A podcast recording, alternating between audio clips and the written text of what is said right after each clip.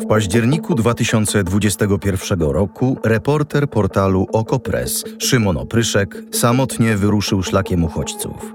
Pokonał tysiące kilometrów. Ze Stambułu pojechał do Mińska, a stamtąd na granicę polsko-białoruską. Odcinek czwarty. Boję się, że przekroczyliśmy granicę. Boję się tego lasu. Boję się wejść w las. Boję się wyjść z lasu. Boję się szeleszczących liści, trzaskających gałązek, szczekania psów, spłoszonego stada saren. Boję się strzałów. Słyszę głuchą serię, rzucam się do ucieczki. Strzały ustają. Wracam powoli, nasłuchuję. Znów strzały, w tył zwrot. Z ulgą stwierdzam, że to wiatr porusza pękającym drzewem. Boję się ciszy, pograniczników, ich surowych twarzy, procedur, dekonspiracji, aresztowania. Boję się powitań z migrantami i zadawania pytań, które w tych krótkich chwilach spotkań nie mają większego znaczenia, ale muszę je zadać. Skąd jesteś? Gdzie idziesz? Czy spotkałeś pograniczników? Jak cię traktowali? Ile dni nie jadłeś? Uczę się tych rozmów. Teraz zaczynam je od końca. Od czego ci potrzeba? Boję się odpowiedzi. Boję się proszących oczu, wycieńczonych oczu, obojętnych oczu, oczu sześcioletniej Irakijki. Głaskam wzrokiem blond włosy jej lalki. Ma niebieską, ubłoconą sukienkę. Elza? Pytam. Myślę sobie, że to może bohaterka krainy lodu. Może ma dar panowania nad mrozem i lodem. Przydatna to moc w tym ponurym lesie. Ale widać, że nie znam się na lalkach. Mała mnie ignoruje, poprawia tylko pelerynę, którą zrobiła lalce z liścia w kolorze cynamonu. Boję się łez, drapania w gardle, pożegnań. Boję się uczucia bezradności, jak wtedy, gdy polscy pogranicznicy ładowali Nazanin i jej krewnych, bohaterów trzeciego odcinka reportażu, gdy ja stałem nieco ponad kilometr od nich po drugiej stronie kolczastego drutu. I potem, gdy wieźli ich przez kolejne sto, Siedziałem na przystanku w kamieniukach, gdzie niegdzie kręcili się pojedynczy turyści. Jakaś matka namawiała dziecko, by założyło czapkę. Mnie dopadła niemoc. Napisałem wtedy wiadomość do Anny Albot, współtwórczyni grupy Granica, która działa po polskiej stronie i z którą lubimy się od lat. Odpisała: Wiem, jakie to chujowe uczucie. Przechujowe. Nie ma słów. Są tylko ciągi znaków w pineskach z lokalizacjami migrantów. Pinezek też się boję, bo kłują w serce, bo to znów las, szeleszczące liście, jacyś ludzie w ucieczce przed jakimiś ludźmi, pytania, odpowiedzi, łzy, pożegnania, bezradność.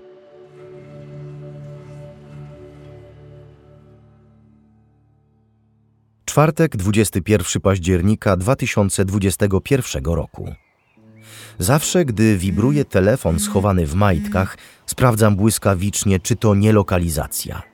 Tak, akurat gdy spotkałem białoruskiego pogranicznika. Znów opowiadam tę samą bajkę o zagubionym turyście. Uśmiechnięty pyta, czy udało mi się odetchnąć w Puszczy Białowieskiej i czy to prawda, że paliwo w Polsce drastycznie podrożało gawędzimy sobie sympatycznie do momentu, gdy pytam o migrantów. Nigdy ich tutaj nie mieliśmy. Ucina i życzy miłych wakacji. Zaraz potem sprawdzam lokalizację. Rodzina z dwójką dzieci, chłopiec z porażeniem mózgowym. Są w lesie w okolicach wsi Tarasowka. Mam rower, którym poruszam się po okolicy. Odległość to tylko 5 kilometrów. Akurat zrobiłem zakupy, mam plecak wypełniony jedzeniem. Jadę w ich kierunku. Wysyłam wiadomości. Nie odpowiadają. Nie potrafię ich znaleźć. Wracam. Dopiero później przeczytam, że Syryjczycy Mohammad, Allah, malutki Lais i siedmioletni Gait z porażeniem mózgowym dzień później zostali zatrzymani po polskiej stronie. Wcześniej po białoruskiej spotkali się z szykanami pograniczników, którzy naśmiewali się z ich niepełnosprawnego syna. Straż Graniczna cztery razy wywiozła ich do lasu, a za piątym razem udzielono im pomocy medycznej, po czym znów wyrzucono za drut. Przez trzy dni zjedli tylko biszkopta. Czemu nie zrobiłem nic więcej? Pineska druga. To Hamza uwięziony w strefie przygranicznej z matką, żoną i córką na południe od Brześcia. W przygranicznym obozie jest dwanaścioro dzieci. Umrą z zimna i głodu, proszę zrób coś, błaga. Sprawdzam rozkłady marszrutek. Przy dobrych wiatrach dotrę tam za kilka godzin. Wysyłają zdjęcia. Pilnują ich białoruscy pogranicznicy. Po drugiej stronie kolczastego drutu widać polskiego żołnierza. Nie mam szans. Tylko jak mu o tym napisać? Zobaczę, co da się zrobić. Może uda się pomóc w następnym obozie. Pineska trzecia. Rodzina z Syrii. W lesie są od czterech dni. Od dwóch nic nie jedli. Jestem w kontakcie z ich krewną. Mieszka gdzieś w Wielkiej Brytanii i liczy, że im pomogę, wręcz bombarduje mnie wiadomościami. Ale potem tłumaczy nieśmiało, że nie chcą, żebym przychodził w dzień. Siedzą ukryci w zaroślach. Mam poczekać do wieczora. Ustalamy, że zostanę z nimi na noc. Ruszam długo po zmierzchu, ubrany w pięć ciepłych warstw, ze śpiworem na minus 20 stopni Celsjusza i rezerwacją w pobliskim pensjonacie, gdybym jednak zmienił zdanie. Czuję się jak luksusowy turysta. Jest mi wstyd. Nie znajduję ich.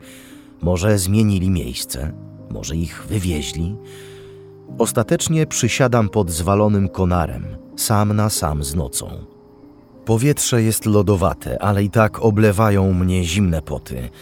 Na początku staram się nie oddychać. Czuję, jakby drzewa wytykały mnie gałązkami. Nie zasypiam ani na chwilę. Po kilku godzinach, oswojony z ciemnością, zabijam czas w serwisach plotkarskich, by zająć czymś myśli. Jeszcze przed świtem wymieniamy się pineskami – Wkrótce z zamgły wyłania się mężczyzna.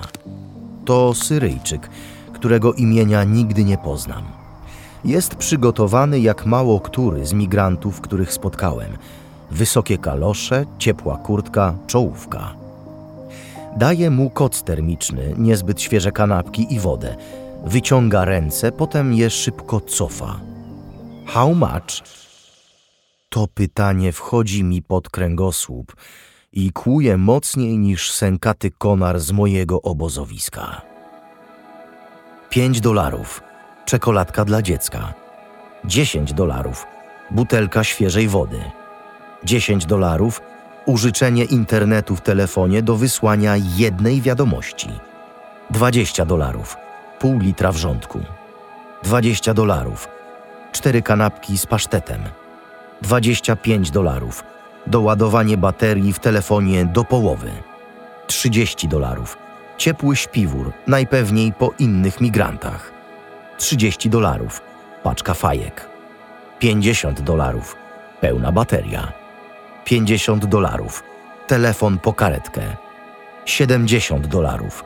2 kg ziemniaków, jabłka, chleb. 100 dolarów. Białoruska karta SIM. 100 dolarów telefon po taksówkę. 150 dolarów. Taksówka do Mińska. Od 400 do 700 dolarów zgoda na powrót do stolicy. Oto cennik białoruskich pograniczników. Nie wszystkich, warto podkreślić. Zapisałem tu tylko najdroższe pozycje, o których opowiadały mi napotykane osoby. Zwykle tacy, którzy trafili do obozowisk w wąskim pasie między Polską i Białorusią. Niektórzy wrócili do Mińska. Niektórzy są już w obozach dla migrantów w Niemczech. Pozostali wciąż są uwięzieni w strefie śmierci. Słyszałem od kolegi, że zapłacił 50 dolarów za dużą butelkę wody, opowiada Sangar. Wraz z żoną i dwójką dzieci przeszedł przez granicę. Przedzierali się razem z Ramiarem i Pajwast, których historię opisałem w drugim odcinku reportażu. Gdy Pajwast doznała urazu nogi w okolicach Starego Masiewa, dalej poszli sami. Nie mieliśmy wyboru. Bardzo krzyczała. Chciała, by Ramiar zadzwonił na pogotowie. To była trudna decyzja, ale musieliśmy iść dalej, choćby ze względu na dzieci. Każda minuta zwłoki była dla nas zbyt niebezpieczna, opowiada Sangar. Przesyła mi film, jak idzie przez bagno z kilkuletnią córką. Woda niemal wlewa się do jej wysokich kaloszy. Dziś Sangar i jego rodzina są już w niemieckim ośrodku dla migrantów. Kiedy po jednym z nieudanych przejść trafili do obozu w pasie przygranicznym, białoruscy pogranicznicy doładowali im baterie w telefonie, a potem przynieśli ziemniaki i jabłka do upieczenia na ognisku. Za darmo każdemu z nich dałem po papierosie. Cieszy się Sangar. Dlatego nie dzieliłbym pograniczników na polskich i białoruskich, raczej na ludzkich i nieludzkich. Inny Irakijczyk opowiada mi o bezsilności białoruskich pograniczników. Zaskakuje mnie, że stara się zrozumieć ich sytuację. Przecież muszą słuchać rozkazów. Nad nimi jest władza i ludzie w kominiarkach. Słyszałem o nich różne opowieści. Jak zjawili się piłować druty na granicy, jak prowadzili migrantów na polską stronę, jak przyjechali z rozkazem rozdzielenia ponad setki koczowników w obozowisku na wysokości polskich krynek. To wtedy wszystkich mężczyzn bez rodzin wysłano pod granicę z Litwą. W końcu, że to oni są najbardziej nieprzewidywalni i nigdy nie pokazują twarzy. Co to za ludzie? dopytuje, ale nikt nie wie. Odpowiedź przychodzi w sobotnią, granatową noc. W końcu się przejaśniło po całym dniu deszczu z gradem. Wsiadam do taksówki na przystanku w Browsku. Cztery kilometry na zachód w linii prostej jest już Polska. Odjeżdżamy od granicy w kierunku Świsłocza. Znam tę drogę, prowadzi przez las. Jest tylko jeden odcinek tuż nad Narwią, gdzie las ustępuje pola torfowiskom. Właśnie tam mijamy grupę kilkunastu migrantów, idą gęsiego przygarbieni pod ciężarem plecaków. Machają, biegną za nami. Taksówkarz dodaje gazu. Namawiam go, żeby się zatrzymał i wrócił. Włącza światła awaryjne i wrzuca wsteczny. Wszyscy z Iraku. Kilkunastu mężczyzn, dwie kobiety. Napadli nas ludzie w kominiarkach. Zabrali nasze paszporty i pojechali. Proszę, daj nam telefon przekrzykują się dwaj, którzy akurat mówią po angielsku. Mafia, wrzeszczą inni. Wybierają numer, dzwonią. Nikt nie odbiera. Niektórzy odpalają papierosy. Jedna z kobiet siada na chodniku, wykończona, zakrywa oczy. To wszystko trwa minutę i przypomina film sensacyjny z niskim budżetem. Nagle podjeżdżają pogranicznicy, oślepiają nas długimi światłami. Poznaję jednego z nich. Dwie godziny wcześniej zatrzymał mnie w pasie przygranicznym, spisał i kazał wyjechać z Białorusi. Chciał mnie wywieźć do najbliższego przejścia granicznego, ale wytłumaczyłem, że nie mam wizy wyjazdowej z kraju, zgodnie z przepisami rządu muszę wylecieć z Mińska. Przekonałem go dopiero, gdy ze skrytki w pasku wyciągnąłem 50 euro, które miałem zawinięte w folię śniadaniową. Zapłaciłem mu i wezwał taksówkę. Promocja dla Polaka. Migranci płacą nawet po 100 dolarów. Zażartował na odchodne. Musieli mnie śledzić. Teraz taksówkarz nerwowo tłumaczy, że jest niewinny, że wiezie turystę z Polski, że przecież nie zmieściłby w sedanie 16 osób. Z jedną nogą w samochodzie próbuje jeszcze rozmawiać z Irakijczykami, dowiedzieć się, co się stało. Wtedy z naprzeciwka nadjeżdża potężny wóz wojskowy. Kilku mężczyzn w strojach moro wyskakuje z paki. Wszyscy w kominiarkach i z karabinami. Pewności nie mam. Mogę tylko podejrzewać, że to OSAM, specjalna jednostka wśród pograniczników stworzona z myślą o zwalczaniu terrorystów. Już w sierpniu 2021 roku o jej zaangażowaniu w nielegalny proceder migracyjny informował Tadeusz Giczan, białoruski dziennikarz, który opisał szczegóły tzw. Tak operacji Śluza. Plan ma ponad 10 lat. Od początku polegał na tworzeniu sztucznych kryzysów, by w ten sposób wywierać presję na Unię Europejską i pod pretekstem wzmacniania granic wymuszać fundusze. Pogranicznik każe nam odjechać. Ruszamy z piskiem opon. Przez tylną szybę widzę, jak skryci za kominiarkami napastnicy popychają migrantów. Trzymają przy ich twarzach karabiny.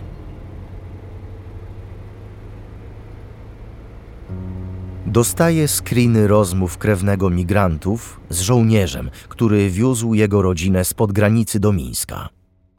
Ile muszę zapłacić, żebyś przeprowadził do Polski moją rodzinę?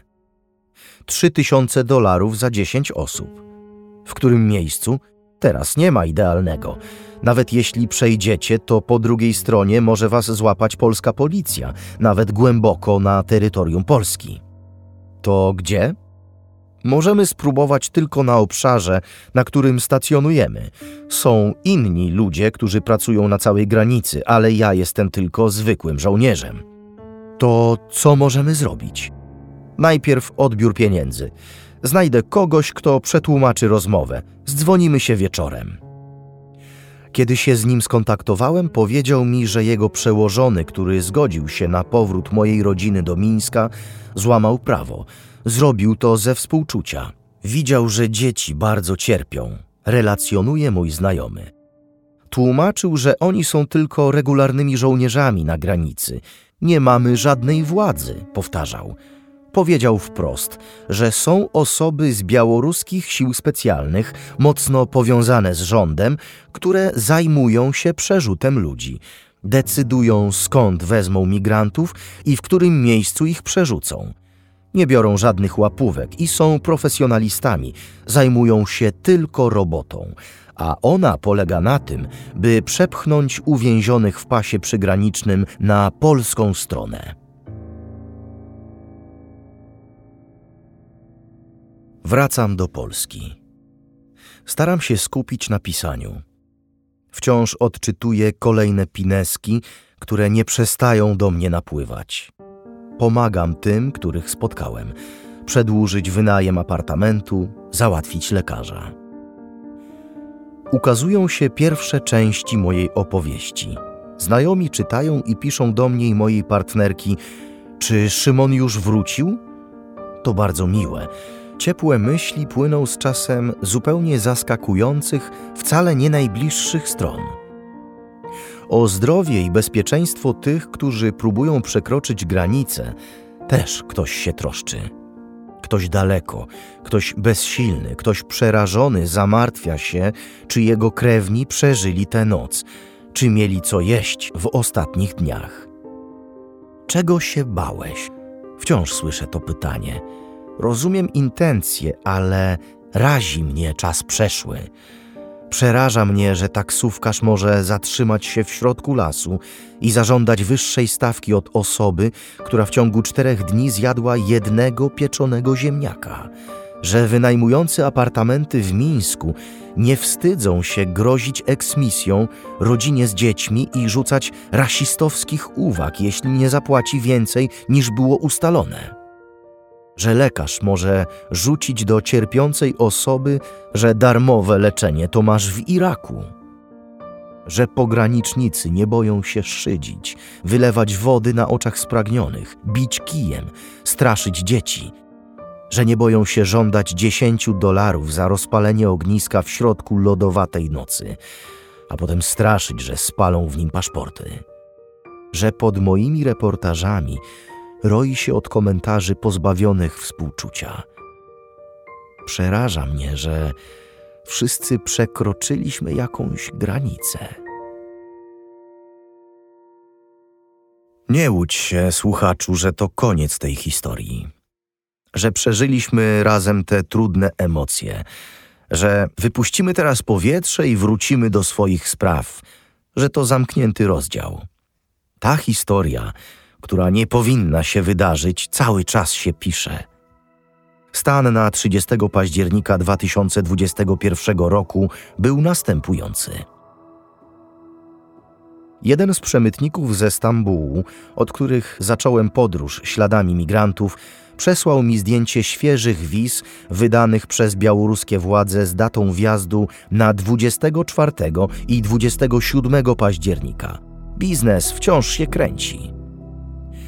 Bohaterowie drugiego odcinka, Ramiar i Pajwast, wkrótce znów wyruszą na granicę. Nie wyobrażają sobie powrotu do Iraku. Ali z Tadżykistanu zrezygnował z przejścia przez granicę. Duży wpływ na decyzję miały zdjęcia i filmy z polskich mediów, które pokazałem mu w Grodnie.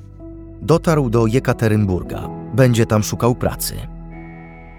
Irakijczyk, który pokazywał mi, jak wyciska wodę z mchu, jest już w Niemczech. Wysłał zdjęcie z mieszkania znajomego. 70-letnia Nazanin wraz z córkami Sabri i Sejdą oraz trojgiem wnucząt, których historię opisałem w trzecim odcinku, czekają na rozwój wydarzeń w Mińsku. Marzą, by złożyć wniosek o azyl w Polsce. Jeśli im się nie uda, spróbują kolejny raz. Sabri odczuwa ogromny ból. Podejrzewamy, że to może być zapalenie wyrostka robaczkowego. Żaden szpital w Mińsku, nawet prywatne kliniki nie zgodziły się jej pomóc.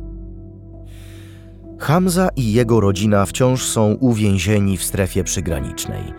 W ostatnich dniach października pogranicznicy dwukrotnie wywozili ich w nowe miejsca. Teraz są w obozie po białoruskiej stronie, na wysokości polskich krynek. Sangar jest w obozie w Niemczech. Złożył wniosek o azyl. Nie wiem, co stało się z kilkunastoma Irakijczykami, których zaatakowali ludzie w kominiarkach. Mężczyzna, z którym tak usilnie próbowali się skontaktować, oddzwonił. Opowiedziałem mu, co się stało. Nie wzruszyło go to. Najpewniej był przemytnikiem. Nie wiem, gdzie są Syryjczycy Mohammad, Allah, Lais, Gaid, Ahmad, Fatih i wielu innych, których szukałem w lasach. Wiem, że mają imiona, twarze, są wycieńczeni, głodni i mają powody, by bać się o wiele bardziej niż ja.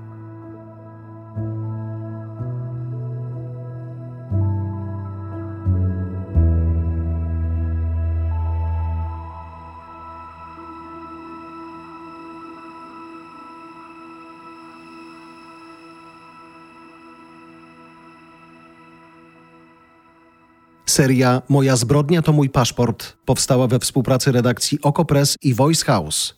Tekst oryginalny Szymon Opryszek. Producent Adrian Gronegliszka. Redakcja Agnieszka Szypielewicz i Dorota Żurkowska. Grafika Dorota Nikiel, Nowy Kolektyw. Fotografie Karol Grygoruk. Dźwięk Kamil Sołdacki. Czytał Albert Osik. Zapraszamy na Okopres oraz voicehouse.co po więcej dobrych i odpowiedzialnych treści.